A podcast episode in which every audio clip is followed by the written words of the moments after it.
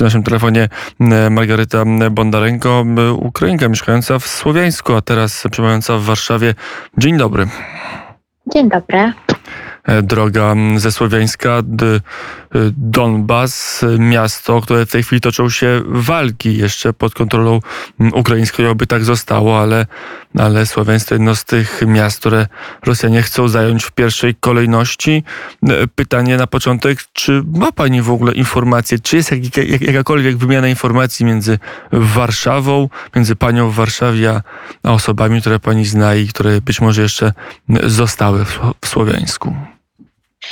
E, tak, mam bezpośredni kontakt z ludźmi e, z Słowiańsku oraz Kijowa i z innych oblasti Ukrainy. I z 24 lutego wspieramy obronę terytorialną Ukrainy. E, ja mam zespół z 12 ludzi, gdzieś tak. I organizujemy zbiórkę na potrzeby wojsk obrony terytorialnej Ukrainy. E, I już od 8 marca nasza pierwsza przesyłka dotarła do Kijowa. No i dalej dostarczamy z żołnierzom sprzęty wojskowe i medyczne oraz leki i jedzenie. Mm, też zbieramy pieniądze na, na, te, co, na to, co, co potrzebujemy i dostarczamy bezpośrednio do terytorialnej obrony na Ukrainie. Mm, to jest ta działalność tutaj na terenie mm, Polski. Trochę jeszcze, o ile mogę zapytać informacyjnie, mm, jakie wiadomości przychodzą do pani ze Słowiańska? Jak tam wygląda sytuacja na co dzień? ja nie wiem, czy ja mogę o tym w ogóle mówić. E, ja wiem, że strzelają, że moja babcia mówi, że codziennie słyszy, um, wie pan, jak oni strzelają, e, ale to mm, rakiety ogólnie. No i to, co mogę powiedzieć. A tak w stanie wojskowym to, to nie. To jest wszystko mm, tajemnica. Skala pomocy, na ile jest tak, że mimo tego, że mija już 10-11 tygodni od początku mhm. Mm, inwazji, mm, na ile jest tak, że ofiarność ludzi i, skala pomocy się zmniejsza, zwiększa, jak to wygląda? Oczywiście, że jest większa. E, w sensie no nadal pomagamy i nadal działamy i e, dużo ludzi biorą po raz pierwszy e, broń do, do rąk. E, no wie pan, jak to działa, że no, wszyscy idziemy przeciw to razem i nawet jeżeli jesteśmy zdalnie, to wszyscy jesteśmy w to zintegrowani.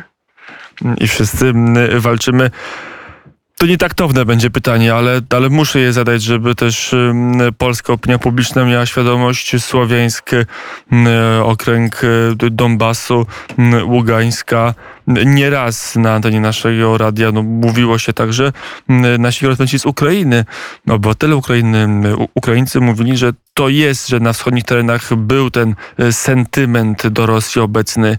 Y, dalej jest, czy to, czy to się po 14, po 24 lutego zmieniło? Um, dużo się zmieniło, ale powiem tak, że zostały sentymenty, ale u starszych ludzi, którzy tęsknią po czasach e, z SSSR. Związku, tak sobie, Związku Radzieckiego. Związku Radzieckim, tak.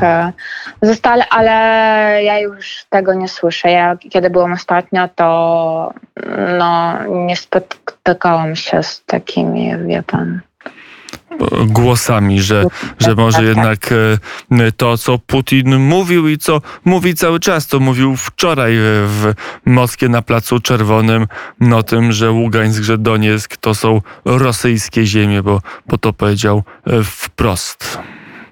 To ludzi, którzy by tak myśleli w tej chwili e, w Donbasie, jak rozumiem, nie ma. E, ja bym tak nie mówiła.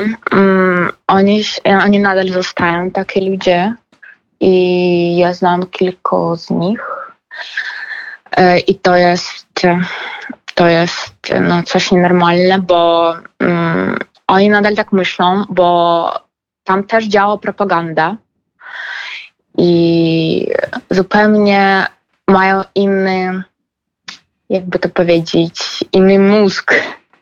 I to, co mówimy im i namagają się powiedzieć, że no nie, to jest zabójca, co wy tak mówicie, dlaczego wy chcecie odejść do Rosji, dlaczego wy tak wszyscy mówicie, no oni nas nie słyszą w ogóle, e, dlatego, że mają mm, nawet telewi- telewi- telewizję w domu rosyjską, także sami sobie to nastawiają i patrzą tylko rosyjskie mm, nowości i tak dalej, i tak dalej.